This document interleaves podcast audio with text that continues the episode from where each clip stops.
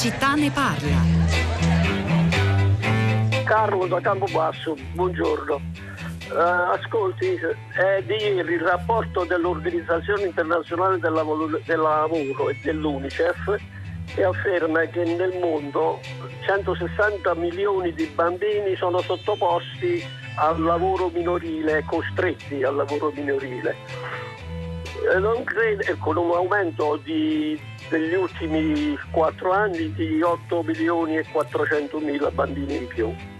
Non crede lei che alla G7 di oggi, di domani, sia prioritario affrontare questo problema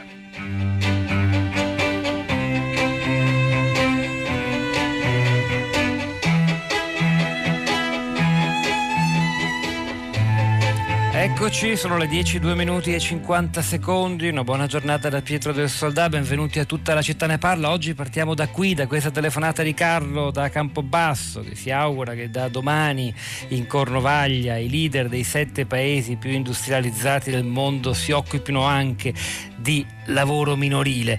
E, mm, non chissà se eh, l'auspicio di Carlo si realizzerà. Certo è che vi è un problema enorme provocato dal Covid. Il numero di bambini nel mondo impiegati eh, in lavori più o meno degradanti e che comunque compromettono il loro sviluppo psicofisico, i bambini non devono lavorare, stava diminuendo eh, negli anni. Vi era un trend positivo eh, di diminuzione, di progressivo riassorbimento nel mondo della scuola. E poi è arrivata la pandemia, eh, un anno e mezzo di stop al lavoro informale sul quale si basano milioni, forse miliardi di famiglie nei paesi più poveri, l'impoverimento netto di fasce intere della società, società dove peraltro i vaccini non ci sono, quindi la pandemia infuria ancora, ha avuto tra le sue conseguenze, oltre a quelle di carattere più strettamente sanitario ed economico, anche un nuovo aumento rispetto agli anni precedenti del numero di bambini che lavorano. Sono in totale 160 milioni, più o meno il 10%, anche nella fascia di età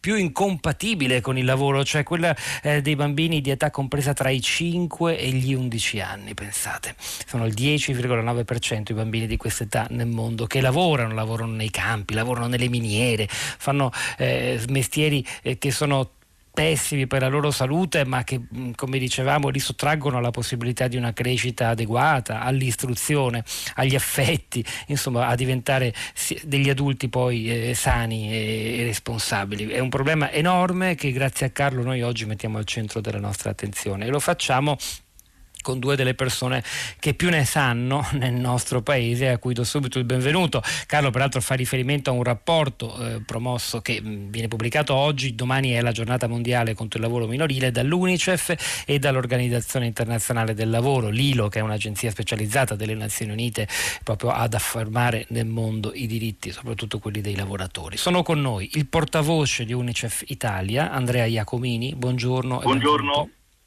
Buongiorno a voi e eh, Anna Biondi che è la vice direttrice dell'ufficio lavoratori eh, dell'Organizzazione Internazionale del Lavoro. Buongiorno Biondi, benvenuta. Buongiorno. C'è anche già collegato con noi, sono molto contento che abbia avuto anche lui un po' di tempo per questa puntata stamani, il dottor Paolo Siani. Buongiorno e benvenuto Siani. Buongiorno, buongiorno a tutti. Siani è un pediatra, un pediatra eh, n- non comune, uno che ha fatto tantissimo, soprattutto nella sua città Napoli, direttore dell'unità operativa complessa di pediatria presso l'ospedale Santo Bono di Napoli, membro della commissione parlamentare per l'infanzia e l'adolescenza. E c'è molto da chiedergli oggi, anche perché peraltro la piaga del lavoro minorile, seppur in percentuale minore rispetto a quello che accade in Africa subsahariana, insomma, tocca anche l'Italia, in particolare il Mezzogiorno. Andrea Iacomini, portavoce voce Unicef, sì. partirei da lei per chiederle un po' un quadro. È dunque vero che c'è stato un peggioramento netto? Voi ve l'aspettavate? E quali sono le prospettive? Anche perché i bambini lavorano soprattutto in paesi dove non è che la pandemia stia regredendo. I vaccini non ci sono, no, c'è stato l'annuncio di un miliardo di dosi che Biden e l'Europa sì. vogliono dare, anche il nostro Presidente del Consiglio, però allo Stato le prospettive sono abbastanza fosche. Sì. Abbiamo cominciato, abbiamo cominciato, a capire tutto questo quando abbiamo visto che i trend che riguardavano eh, i problemi legati all'infanzia durante questa pandemia erano tutti in, purtroppo in peggioramento e quindi era inevitabile che anche questo eh, seguisse questa, questa, linea, ma questo rapporto di cui lei ha parlato tra l'altro benissimo, ha detto tanto, evidenzia delle, delle cose eh, molto importanti. Innanzitutto l'appello di Carlo eh, al G7, ecco appunto, eh, questo è fondamentale. È vero, sì, la pandemia ha tolto tantissimi bambini dalle scuole, eh, bisogna ritro- riportarli assolutamente perché l'istruzione è fondamentale, perché innesca un meccanismo, un ciclo vizioso di povertà nelle quali purtroppo le famiglie poi si vanno a trovare, specialmente in moltissimi paesi. Ma dobbiamo fare dei distingoli, fa il rapporto. In Africa subsahariana, ad esempio, ci troviamo di fronte continuamente, ed è questo l'impegno che devono prendere i leader secondo me, a crescere delle popolazioni, a delle crisi ricorrenti, a povertà estreme, a misure che naturalmente di protezioni sociali che mancano, inadeguate e che hanno portato a 16 milioni di eh, bambini lavoratori più, è una cifra impressionante, ai quali dobbiamo aggiungere i danni sicuramente del Covid, ma come sappiamo è una zona diciamo, meno colpita rispetto ai nostri, tra virgolette.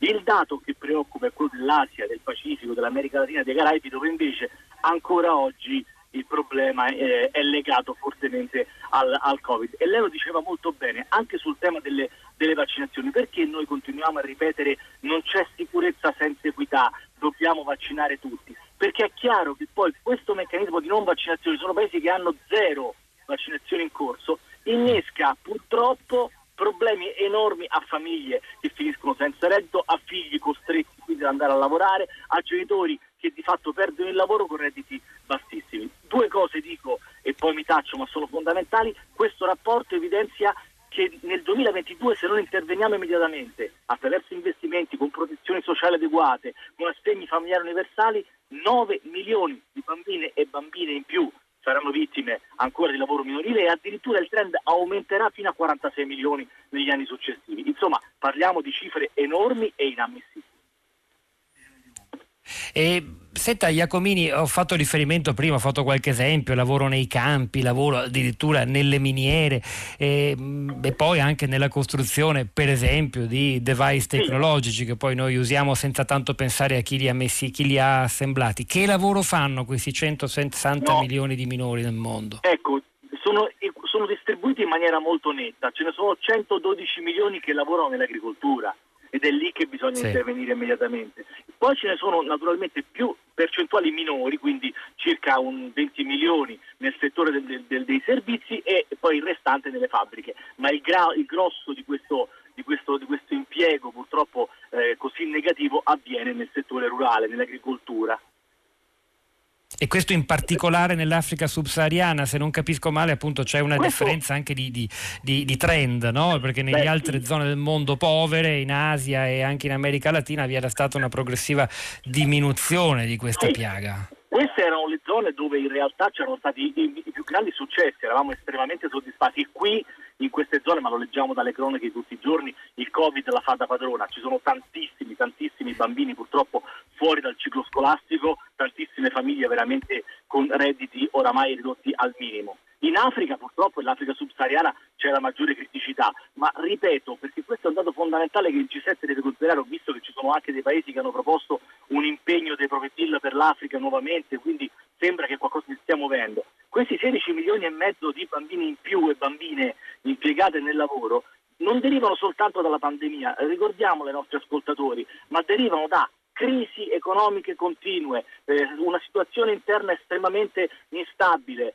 da eh, carestie e povertà estrema. Ecco, è qui che poi bisogna intervenire per evitare l'aumento dell'impiego dei bambini e delle bambine nel lavoro. Anna.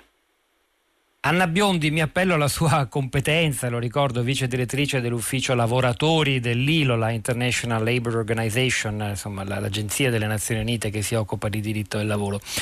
E questo lavoro informale, inevitabilmente, illegale e così con impatto così negativo sulla vita dei minori, in, certi, in certe zone del mondo è diventato purtroppo necessario, insostituibile per la sopravvivenza stessa delle famiglie, è così, cioè quanto è eh, facilmente arginabile come fenomeno e quanto invece ai noi è diventato strutturale, cioè se noi togliamo quei 112 milioni di bambini di cui diceva Iacomini dai campi o quei 20 milioni che lavorano nelle fabbriche, cosa succede poi all'economia complessiva di soprattutto i paesi dell'Africa subsahariana, ma non solo quelli?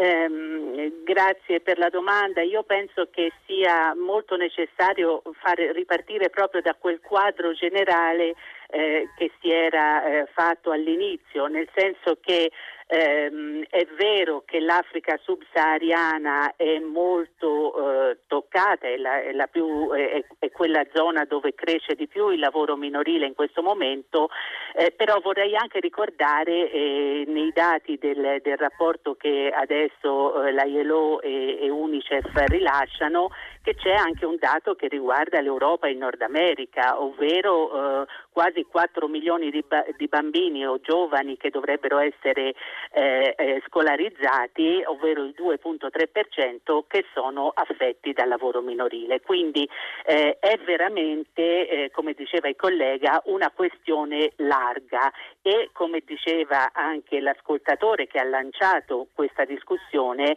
un tema che eh, si dovrebbe affrontare globalmente.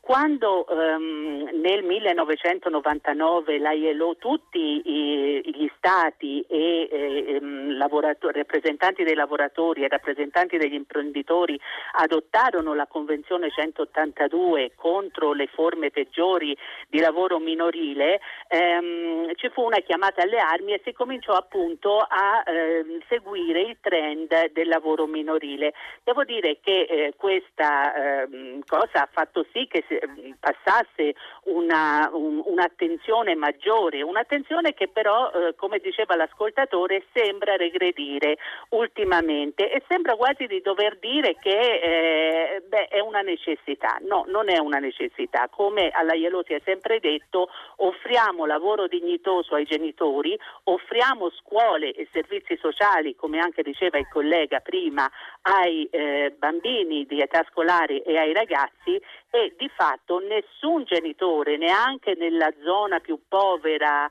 del, dell'Africa subsahariana vorrà lasciare i figli a lavorare e quindi è proprio un problema che non è eh, da guardare solo nella minuzia rispetto al lavoro minorile, ma è un problema rispetto a come ci si pone verso le povertà, a come ci si pone verso le politiche fiscali e, eh, e che tipo di risposta si vuol dare a livello anche macroeconomico. Diciamolo chiaramente, Carlo da Campobasso stamattina aveva proprio ragione, è una sfida decisiva per il futuro dell'umanità, per dare un senso alla parola progresso che non è compatibile con questi numeri. A proposito di numeri, Anna Biondi, le voglio chiedere un'altra cosa prima di coinvolgere anche il dottor Paolo Siani, e cioè guardando la percentuale di bambini coinvolti nel lavoro, eh, mi, mi, ha colpito la, nella distribuzione per fasce d'età che non è che poi le cose eh, aume- cioè, cambino col cambiare dell'età dei bambini. Io pensavo che un quindicenne tendenzialmente fosse più naturalmente destinato al lavoro rispetto al suo fratellino di 6 o 7 anni.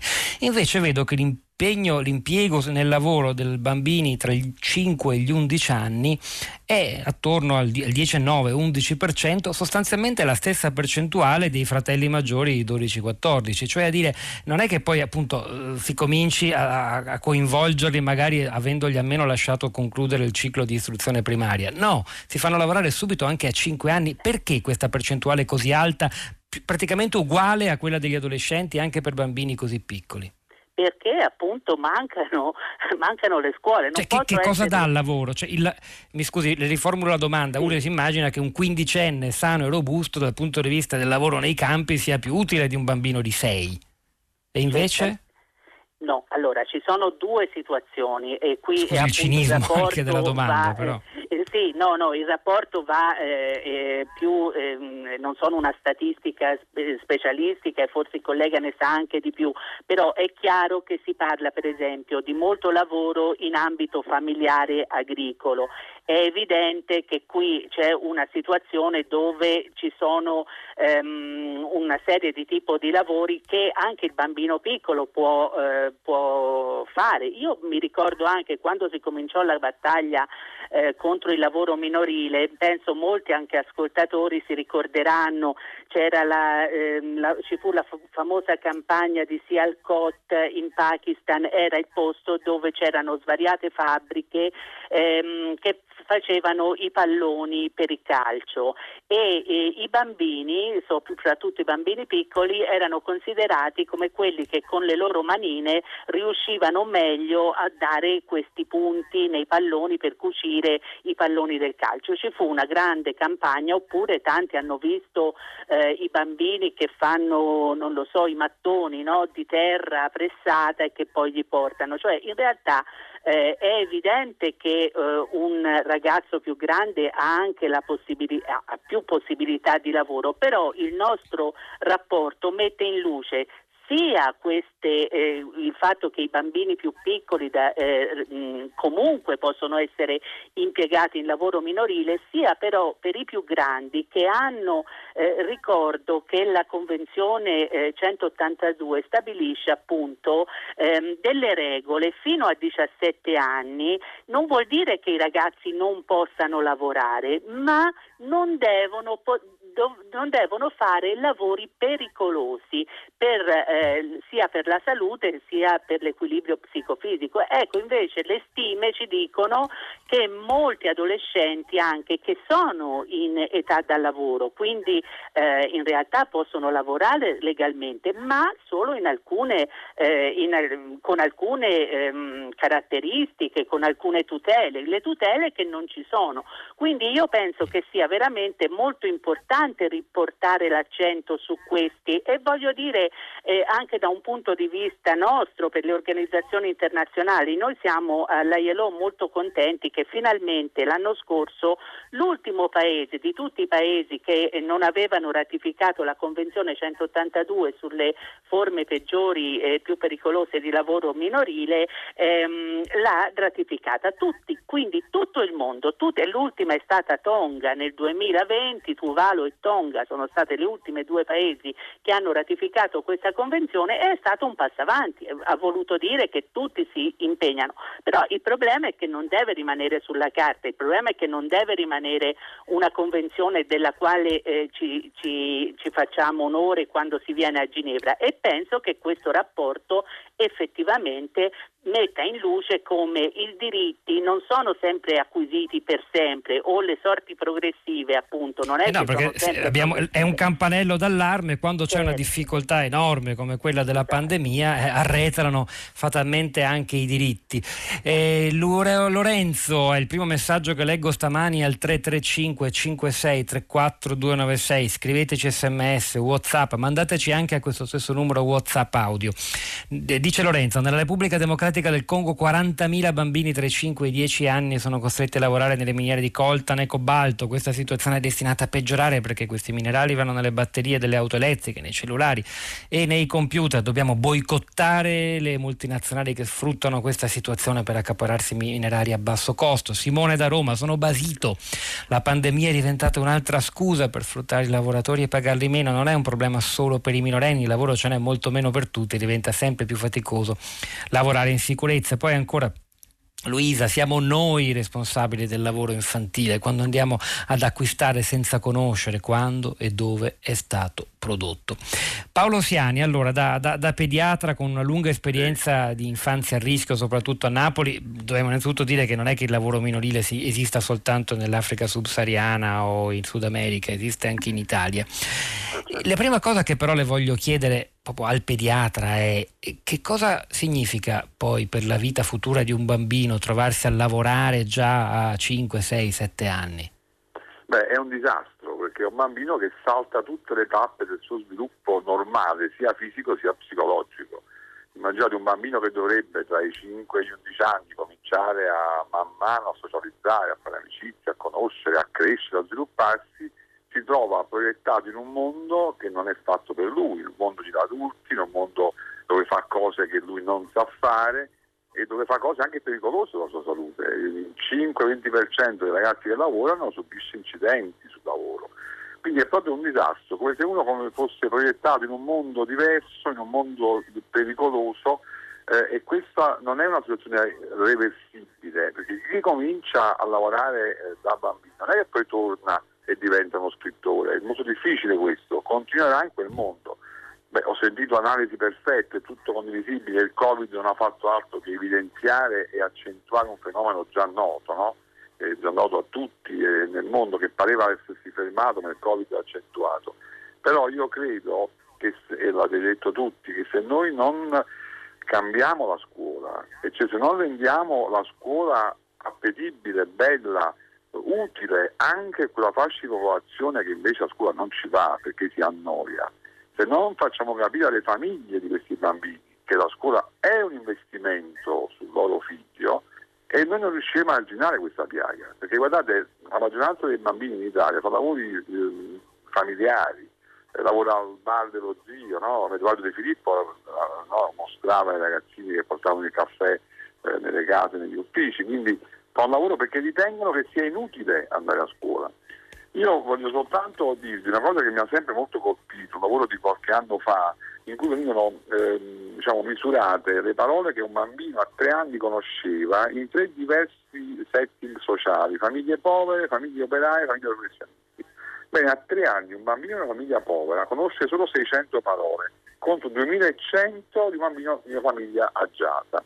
Ma di queste parole il bambino povero conosce più parole di proibizione 11 che di incoraggiamento 5. Al contrario, un bambino di famiglia ricca conosce 32 parole che lo incoraggiano e solo 5 che lo, che lo frenano.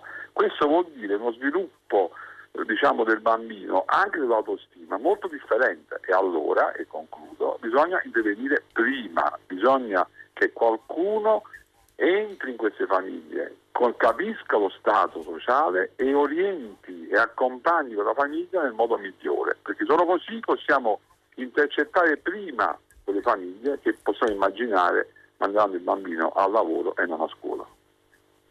Anche perché se quel mondo esterno che parla per i bambini delle famiglie più povere eh, attraverso parole di, di, di, di, negazione, di rifiuto, di, divieto, evidentemente poi diventa un nemico, aumenta la conflittualità tra il bambino che cresce e il mondo esterno e forse anche questo lo favorisce, immagino, soprattutto nel napoletano dove lei ha tanto lavorato, Paolo Siani, l'adesione a offerte di lavoro che vengono dalla criminalità, grande o piccola.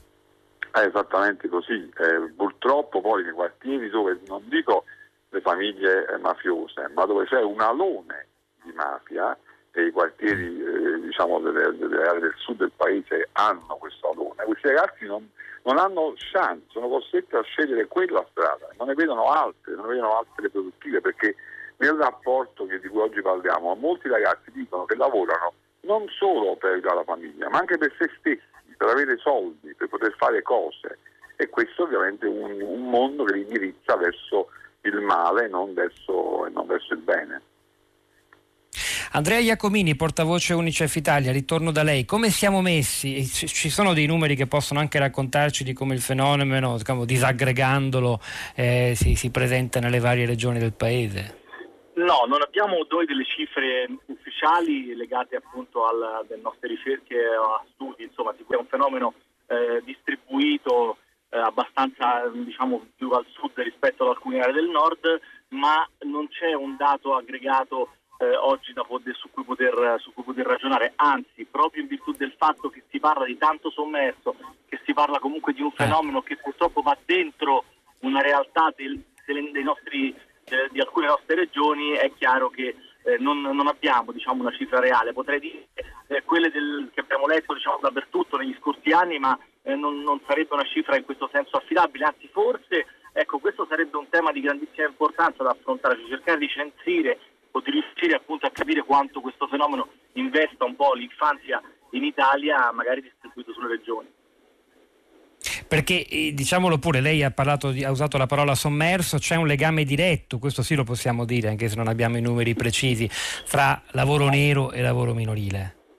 Beh, sicuramente è come dire, eh, gioco forza eh, in un paese come il nostro, in molte delle situazioni che ogni tanto balzano agli onori della cronaca, è evidente appunto che questi due rami si tocchino, anzi forse fanno parte dello stesso problema, quindi eh, ecco perché diciamo, insisto nel dire, eh, non, non, avendo dei numeri precisi è difficile fare delle valutazioni, però è evidente che mh, entrare dentro determinate realtà e uscirle a censire, ecco prima si parlava delle, del, dell'Italia di un tempo, no? quella dove i bambini a Napoli o anche in altre regioni facevano un certo tipo di, di lavoro. Oggi eh, lo vediamo, insomma, eh, c- c'è una, una, vicenda che riguarda magari tanti giovani adolescenti, ragazzi che vengono impiegati appunto in, in lavori usuranti e dei quali purtroppo non abbiamo alcuna notizia e pagati naturalmente in nero. Anna Biondi, Organizzazione Internazionale del Lavoro. Poco fa Iacomini faceva riferimento in apertura, illustrandoci un po' di aspetti del rapporto internazionale che, che esce quest'anno. Domani, lo ricordo, è la giornata mondiale contro il lavoro minorile. Faceva riferimento ad alcune misure che si potrebbero prendere, un assegno universale, qualcosa per sostenere da subito i, i, i milioni, anzi miliardi di famiglie povere nelle società che sono state duramente colpite dalla pandemia e che ancora non vedono la luce in fondo al tunnel perché stanno stanno a zero con i vaccini. Che cosa realisticamente possiamo aspettarci dai governi mondiali? È vero che c'è un po' più di sensibilità, perlomeno sul fronte sanitario, questa disponibilità del, di Biden negli Stati Uniti, ma anche dell'Europa, del nostro Presidente del Consiglio in prima linea a fornire vaccini a tutti è un primo segnale, perlomeno per eh, così, arginare l'impatto devastante sanitario ed economico. Ma poi che cosa ci potremmo realisticamente attendere dai governi? Ma sicuramente una, um, un'attenzione anche attraverso una cooperazione allo sviluppo, come ha detto uh, lei, attraverso per esempio l'invio dei vaccini, continuare uh, con uh, il livello sul quale ci si era messi d'accordo sulla cooperazione allo sviluppo. Adesso i, i paesi che hanno di più tendono a dare di meno perché comunque la crisi si è abbattuta anche in questi paesi, però di fatto secondo me eh, il Covid ha esacerbato questa situazione ma non è alla causa, la causa sono appunto queste, ehm, la mancanza di politiche sociali, la mancanza di una tassazione. Quando eh, il, uno degli ascoltatori diceva bisognerà boicottare le multinazionali che, sono, eh, al, che tengono i profitti de, del Congo, del coltan, io dico non boicottiamo ma eh, troviamo troviamo il modo di far pagare le tasse a queste multinazionali e quindi io penso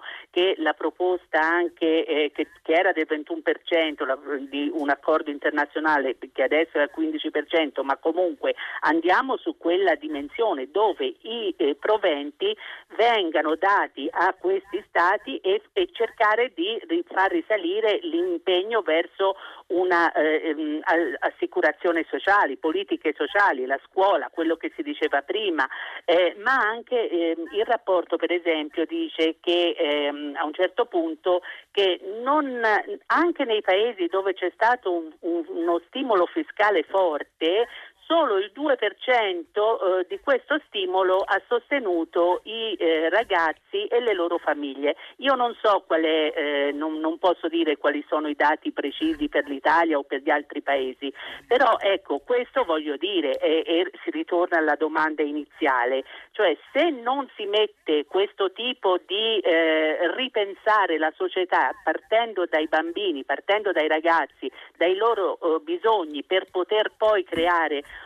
una società più giusta nel futuro, di fatto eh, si continua a, a, a, creare una società ingiusta. Mi lasci anche dire una cosa, perché spesso quando sì. si discute di lavoro minorile si dice ah ma allora eh, mio figlio non gli, per esempio in una situazione di una fattoria il bambino non deve portare l'acqua alle galline, cioè non è questo, eh, è evidente che se il tuo bambino va a scuola, se dopo torna a casa e va a co- cogliere il pomodoro nell'orto non è lavoro minorile, questo è eh, essere a contatto della natura, ma bisogna veramente stare attenti e, vede- e non scambiare una, eh, un'attività che può essere anche eh, familiare di, di, di, di, coinvolgimento con il lavoro minorile, quindi ripartire dalle strutture vere, pa- pagare per la scuola, il dopo scuola, politiche sociali eh, per eh, veramente sostenere le famiglie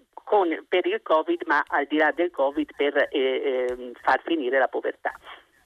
Andrea Iacomini, voglio chiudere con lei questa prima parte di tutta la città ne parla, concentrandomi proprio su una parola che Anna Biondi dell'Ilo ha appena usato, e cioè scuola. Ci siamo concentrati ovviamente su quanti giorni di scuola hanno perduto i ragazzi italiani, sull'impatto diseguale della didattica a distanza nelle diverse aree del paese e poi ci sono zone del mondo dove la DAD è un sogno ovviamente e il non andare a scuola ha delle conseguenze ancora peggiori di quanto non le abbia in Italia perché è spesso l'unica occasione di avere un pasto decente, di socializzare, di imparare le norme igienico-sanitarie fondamentali. Io stesso con i miei occhi, insomma, in un lavoro precedente ho avuto modo di vedere quanto la scuola sia il luogo dove i bambini imparano le norme fondamentali per preservare la propria salute e poi le trasmettono anche ai genitori, diventano spesso i più preparati di tutti. No?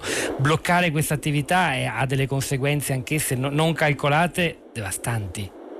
Sì, e non dimentichiamo anche quelle di cui parlava sempre Malala, no? una penna, una matita, possono, un quaderno possono cambiare la vita di generazioni intere perché la scuola crea consapevolezze, la scuola consente di conoscere e di prepararsi veramente per, alle nuove generazioni come punto di riferimento per cambiare magari lo stato del proprio paese. Io credo che abbiamo due ordini di problemi. Noi nella nostra Europa dopo la pandemia sicuramente non abbiamo questo tipo di problema ma dobbiamo lottare contro la dispersione scolastica che spesso anche questa insieme alla povertà genera in molti dei nostri quartieri eh, situazioni di lavoro minorile, ma a livello globale lo sforzo enorme è proprio quello di riportare tanti tanti bambini sui banchi di scuola, in particolar modo quelli che prima della pandemia già non ci andavano, perché eh, naturalmente questo può fare la differenza. Serve in questo momento un impegno concreto sull'istruzione, speriamo per tornare all'inizio al signor Carlo il G7 in questo senso eh, metta nell'agenda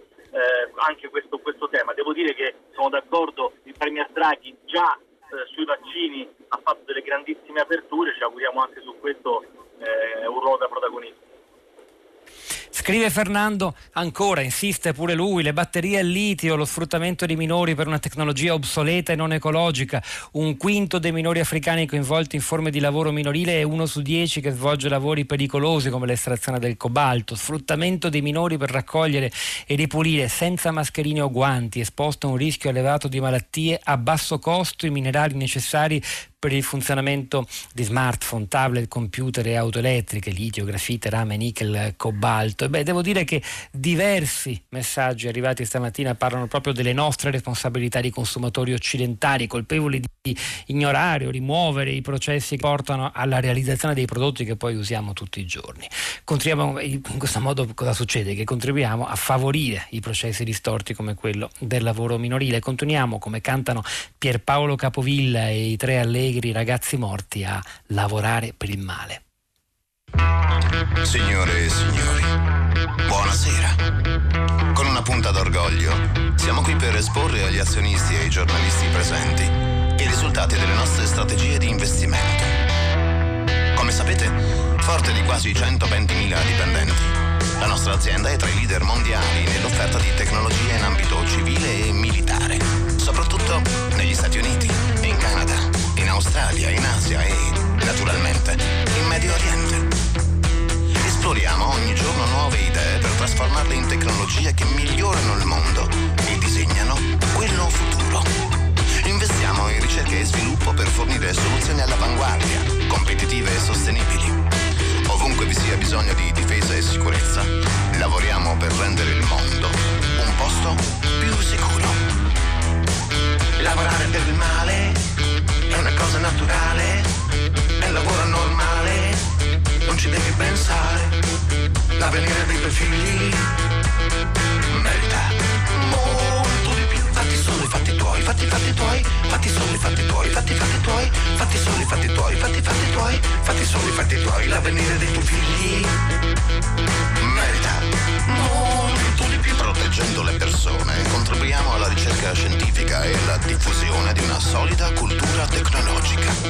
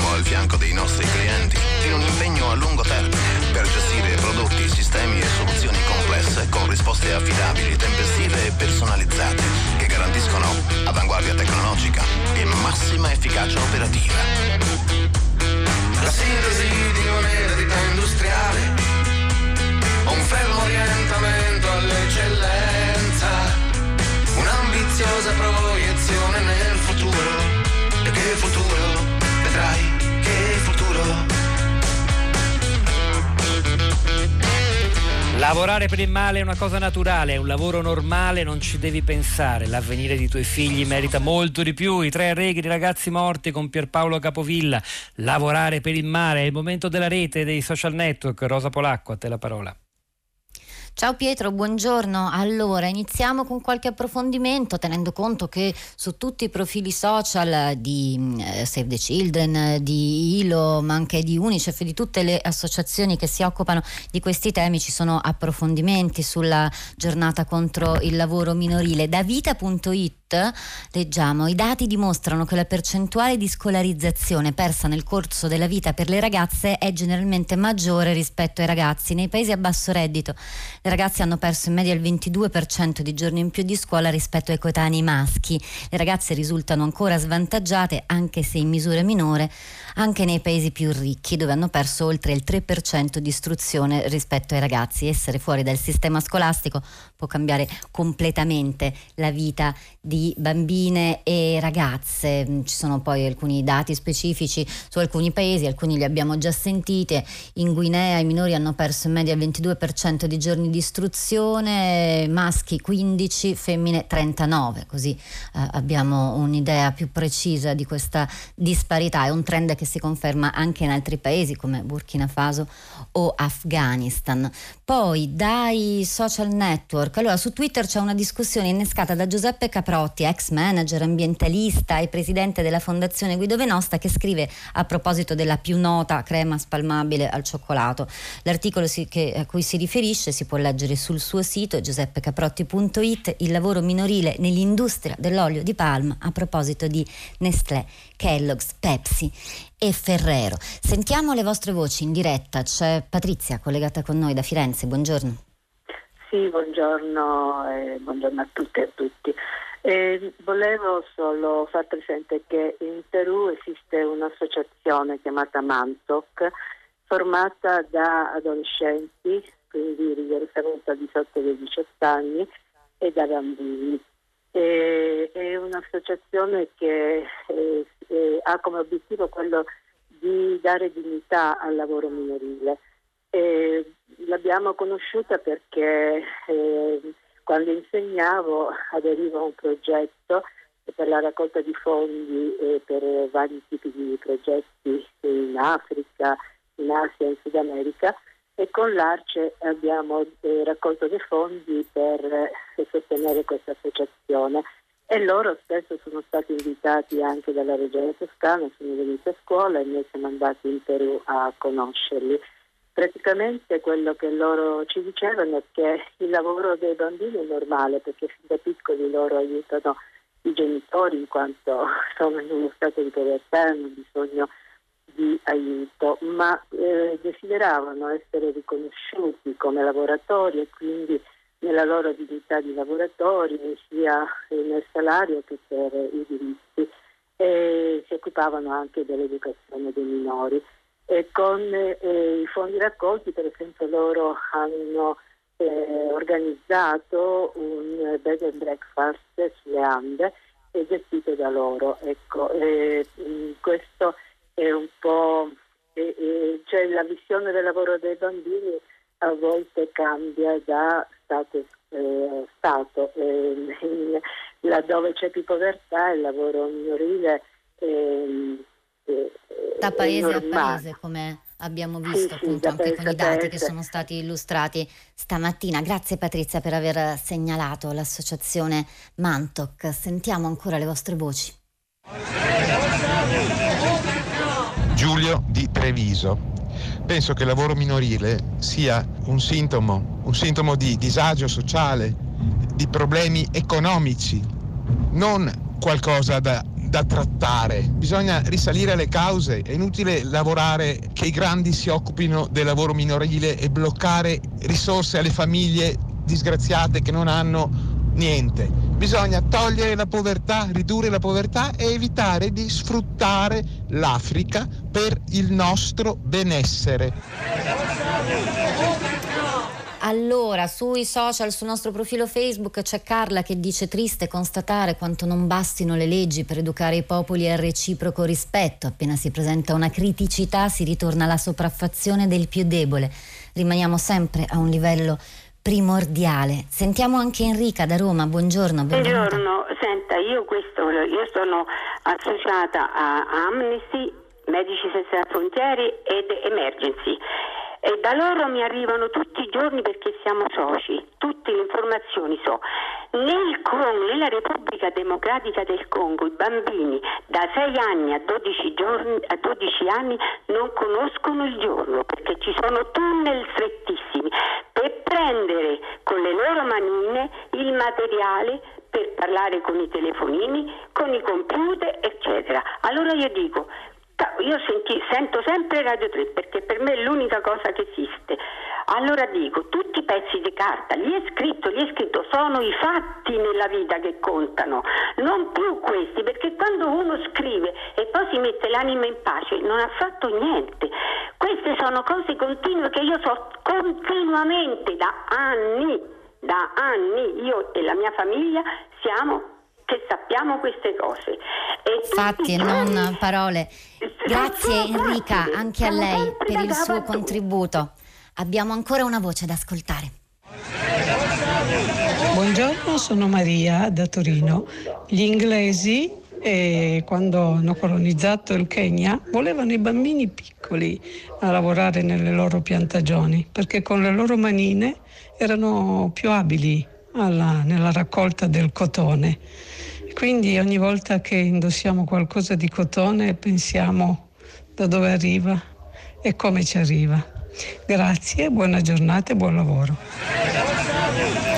Grazie per i vostri messaggi, potete riascoltarli sul nostro sito. Ora ci lasciamo per qualche minuto, ascoltiamo insieme il giornale radio e l'Onda Verde e poi torniamo di nuovo in diretta con Tutta la città ne parla. Tutta la città ne parla.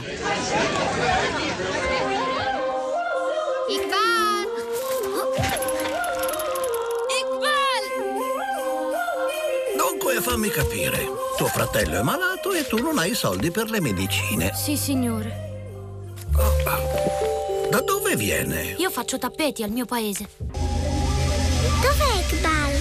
Non c'è, è scappato. Non torna più. Non è vero, Iqbal torna. Ma...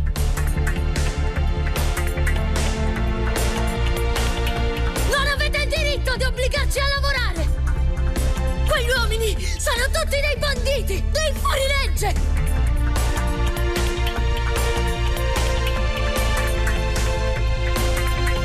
Dovete darci le chiavi del mondo. Dovete ridarci il futuro.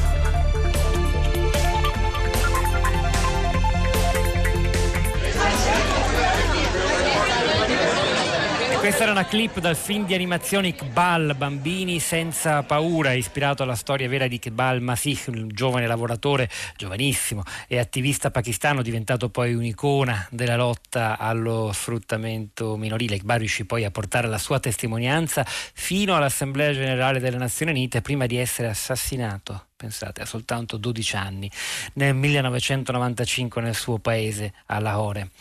Allora c'è l'ultimo tassello che vogliamo aggiungere, un'ultima riflessione a questa puntata di tutta la città ne parla dedicata al lavoro minorile, che lo ricordiamo, ha preso le mosse da una riflessione apparentemente ingenua, ma in realtà fondamentale dell'ascoltatore Carlo da Campobasso che ha detto di questo dovrebbero parlare i grandi dei paesi industrializzati al G7 in Cornovaglia.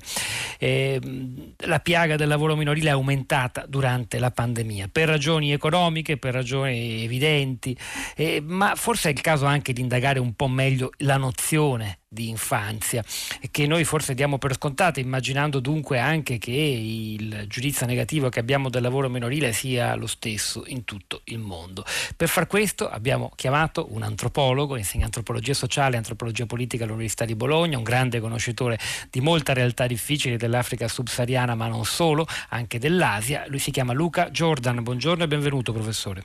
Buongiorno, grazie che tra l'altro parteciperà credo proprio oggi pomeriggio a un seminario dedicato al lavoro minorile nella sua università. Senta, esatto. Non so se ho detto una cosa sbagliata, però uh, cercare anche di non adottare e applicare gli stessi criteri nella concezione dell'infanzia in tutto il mondo forse è la maniera migliore per capire e indagare le cause di un fenomeno che soprattutto in Africa abbiamo appreso oggi è in crescita e non in diminuzione. Ma assolutamente, insomma, noi antropologi insomma, chiaramente andiamo un po' a, indagare quali sono le esperienze, i concetti di infanzia che non è un qualcosa di universale senza per questo scadere dire, in un relativismo estremo, ma è del tutto evidente che l'esperienza dell'infanzia, eh, l'essere bambino, il concetto stesso di infanzia cambia nel tempo, no? l'infanzia di mio nonno non era la mia, l'infanzia nel Medioevo, come hanno mostrato gli storici da Filippo Ariè, non non è affatto l'infanzia di oggi mia figlia che vive a Bologna vive un'infanzia profondamente diversa di un bambino di Kinshasa o da un bambino dell'est del Congo. Quindi questo è un, è un presupposto no, da cui, dobbiamo, da cui dobbiamo, dobbiamo, partire. Questo vale anche in, per certi versi per quanto riguarda la eh, questione della, del lavoro minorile. È chiaro che tutti noi siamo eh, contro no, quelle forme di lavoro minorile no, che sono degradanti per la salute psicofisica del bambino, eccetera, non c'è dubbio. Però eh, non possiamo però proiettare no, nostro, la nostra idea di, di infanzia, sarebbe molto ingenuo farlo, sarebbe anche molto sbagliato in altri contesti. Faccio un esempio, perché questo comporta dei rischi, faccio un esempio concreto eh, diciamo un po' fantasioso ma abbastanza reale. No? se io sono un senatore statunitense e dico va bene, bisogna boicottare i prodotti tessili del Bangladesh perché eh, nelle fabbriche tessili del Bangladesh vengono impiegati bambini. Benissimo. Cosa succede? Succede che eh, gli industriali del Bangladesh cosa fanno? Eh, licenziano tutti i bambini. Allora, questi bambini non è che stavano in fabbrica per gioco, per divertimento, stavano in fabbrica per mangiare. E quindi può succedere che questi bambini espulsi da un luogo di lavoro vadano poi a occupare inevitabilmente delle nicchie lavorative ancora più degradanti, di strada, prostituzione, eccetera. No?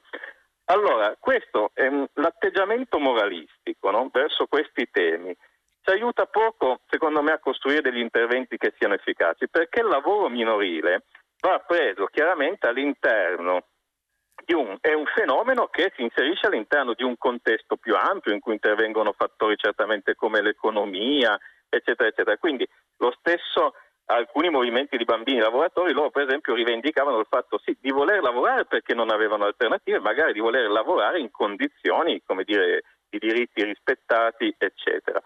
Allora, eh, per far questo ovviamente anche le grandi istituzioni come l'Unicef si sono accorti di, questo, no, di, questa, di questa, cosa e quindi eh, negli anni 90 in cui si è parlato molto no, del lavoro minorile a seguito della Convenzione sui diritti dell'infanzia 89, l'Unicef ad esempio fece una distinzione fra child labor, che è il lavoro diciamo così per semplificare cattivo, e il child work, che invece è quel lavoro che in qualche modo serve a integrare anche il bambino nella società.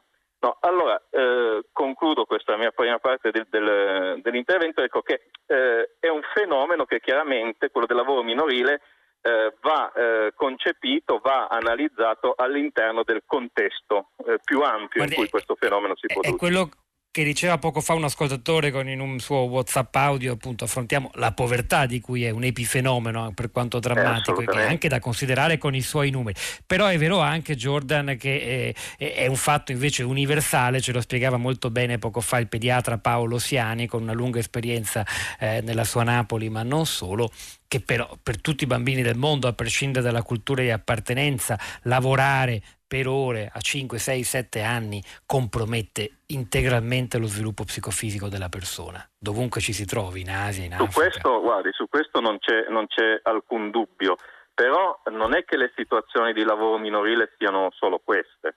su questo non, alcun, non, insomma, non, penso che vi siano alcun dubbio. Però eh, bisogna vedere insomma, eh, nei termini più ampi perché questo chiaramente è un caso, è un caso, se uno mi dice certamente un bambino lavora tutti i giorni in condizioni degradanti, vabbè su questo siamo tutti d'accordo. Se un bambino va a scuola, poi dopo fa qualche lavoretto, se lavora in estate, o, insomma sono diverse le situazioni, eh, ecco non è detto, no, non è detto che, che questo eh, sia del tutto negativo, ma, ma in ogni caso, in ogni caso eh, va tutto visto all'interno di una questione di range di scelta. No? È chiaro che se io lavoro, supponiamo anche in una miniera del Congo, sono un bambino del, e lavoro in una miniera del Congo, ma non è che questi bambini no, possono dire ah no, potevo studiare da dentista. E no, non potevano. No? Allora bisogna partire anche da quel presupposto e ogni intervento andrebbe, ovviamente cose estremamente difficili, eccetera, ma al di là dello scandalo andrebbe fatto un intervento per cercare di aumentare il range di scelta delle famiglie e dei bambini. Questo è un po' diciamo, quello che voglio sostenere. No, grazie perché ci ha aggiunto un, dire, un, ulteriore spunto e un punto di vista diverso per rendere ancora più complessa la materia di cui noi questa mattina abbiamo provato ad occuparci. Poi queste nostre trasmissioni sono dire, degli stimoli, degli spunti ad approfondire ulteriormente. Grazie a lei. La ringrazio Luca Giorda. A proposito di guerra in Congo, ricordo che lei ha scritto anche un libro uscito per la terza generazione Kalashnikov, un antropologo dentro la guerra in Congo, si è occupato molto anche di bambini soldato. Ci fermiamo qui, è il momento di Radio Tremondo. Hanno lavorato a questa puntata di Tutta la città ne parla. Danilo Martini alla parte tecnica, Piero Pugliese al suo fianco in regia, Pietro del Soldario Sapolacco a questi microfoni, poi la nostra curatrice Cristiana Castellotti, Sara Sanzi, Cristina Faloce, Piero Sorrentino che vi danno appuntamento a lunedì mattina alle 10.